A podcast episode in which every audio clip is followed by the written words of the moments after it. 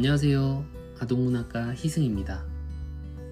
여러분들은 살면서 얼마나 나를 돌아보시나요? 저는 최근 들어 자주 돌아보는 것 같습니다. 저에게 돌아본다는 것은 음, 스스로에 대해 질문을 던지는 것입니다. 지금 가고 있는 이 길이 맞나? 지금 하고 있는 이 일은 맞나? 제가 이런 이야기를 왜 꺼냈을까요? 오늘 함께 보실 동화가 이와 관련이 있어서 여러분들에게 질문을 드려봤습니다. 오늘 함께 보실 동화는 마누엘 마르솔 작가의 숲의 요괴입니다. 작가는 독자들에게 질문을 던지는 것 같습니다. 아이나 어른 할 것 없이 각자의 일상이 있죠.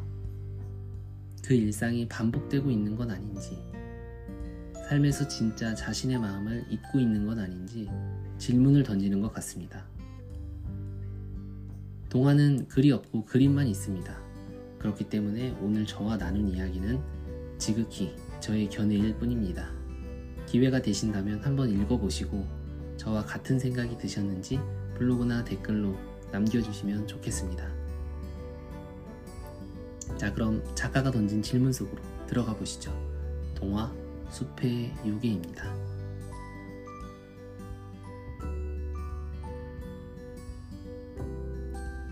이야기의 주인공은 배달부입니다. 택배기사님을 생각하시면 될 것 같습니다. 보통 이 배달하시는 분들을 보면 동네가 정해져 있죠. 동화의 주인공 역시 항상 지나가는 산길이었고 어김없이 그 길을 가고 있었던 것 뿐입니다. 그러던 어느 날 뜻밖의 일이 일어나게 됩니다. 급하게 볼 일이 생기게 되어 이 배달부는 차를 멈추게 됩니다. 그 일은 과연 어떤 일일까요?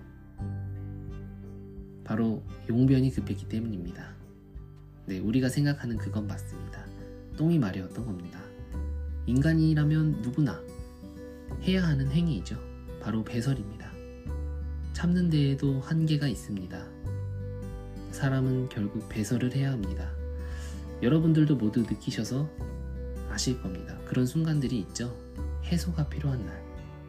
늘 하던 것을 멈추고 다른 것을 하고 싶거나 어딘가로 훌쩍 떠나거나 혹은 당장 떠오르는 사람을 보러 가고 싶은 그런 마음이 생기는 날이 있습니다. 빠른 배송을 자부하던 배달부 아저씨도 잠시 일상을 멈출 수밖에 없는 일이 발생한 겁니다. 배달부는 그렇게 용변 때문에 숲에 들어갔다가 빽빽한 나무들 사이에서 길을 잃게 됩니다. 이 모습을 보면 우리 마음에도 울창하게 자리 잡은 온갖 그 걱정들이 떠오릅니다. 이 걱정들은 우리가 일상으로 복귀하려는 것을 막아서죠. 그처럼 배달부 아저씨는 돌아보는 순간 나가는 길을 잃고 이 길 저길 헤매지만 길을 찾지 못합니다. 스스로를 돌아보면 이런 생각이 들 때가 있죠. 내가 지금 뭐 하고 있는 거지?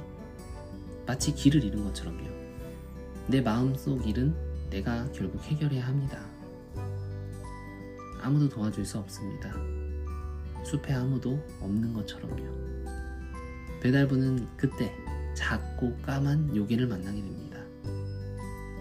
저는 동화를 보면서 이 요괴가 우리의 본능을 나타내고 있다고 생각합니다. 우리는 각자의 본능에 따라 스스로가 원하는 것에 도달하고 마주합니다. 새로운 날을 마주하고 걷는 방향이 곧 길이 되죠. 배달부는 숲에서 그동안 신경 쓰지 않았던 것들과 마주하게 됩니다.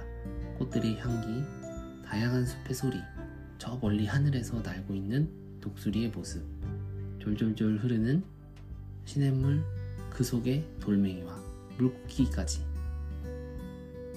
어째서 숲에 당연하게 있던 것들이 새롭게 보였을까요? 네, 그것은 숲에 집중했기 때문입니다. 스스로에게 집중한다면 분명 우리가 가지고 있었지만 알지 못했던 것들을 찾아낼 수 있을 것입니다. 그렇게 배달부 아저씨는 점점 숲속 깊은 곳으로 들어가면서 모습이 변하게 됩니다. 새로운 모습으로 말이죠. 일상의 모습과 일상을 벗어난 모습이 달랐던 겁니다. 어째서일까요? 배달부는 일상을 벗어난 지금의 얼굴 표정이 더 좋네요. 본능을 따라 하고 싶은 것들을 하면서 평소에 하지 못했던 것들을 시도합니다. 위험한 것도 직접 마주하고 해결하기도 하죠. 이런 시간을 통해서 내가 진정으로 원하는 것이 무엇인지 또 내가 되고 싶은 것은 무엇인지 확인하게 됩니다. 하지만 언제까지나 깊은 산속에만 살 수는 없는 노릇이죠. 본능대로만 살아갈 수는 없는 것입니다. 우리는 결국 일상으로 돌아갑니다. 돌아가지만 하고자 하는 것들을 이제는 이뤄낼 수 있습니다.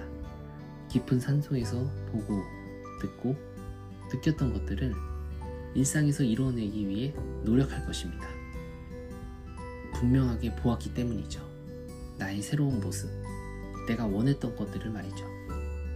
마음속 깊은 곳에 있는 내가 진짜 나 자신이기 때문에 언젠가는 바깥으로 불러내야 합니다. 진짜 나 자신을요.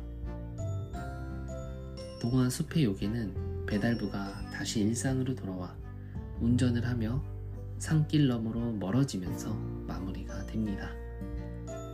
여러분은 일상 속에서 스스로를 얼마나 돌아보시나요?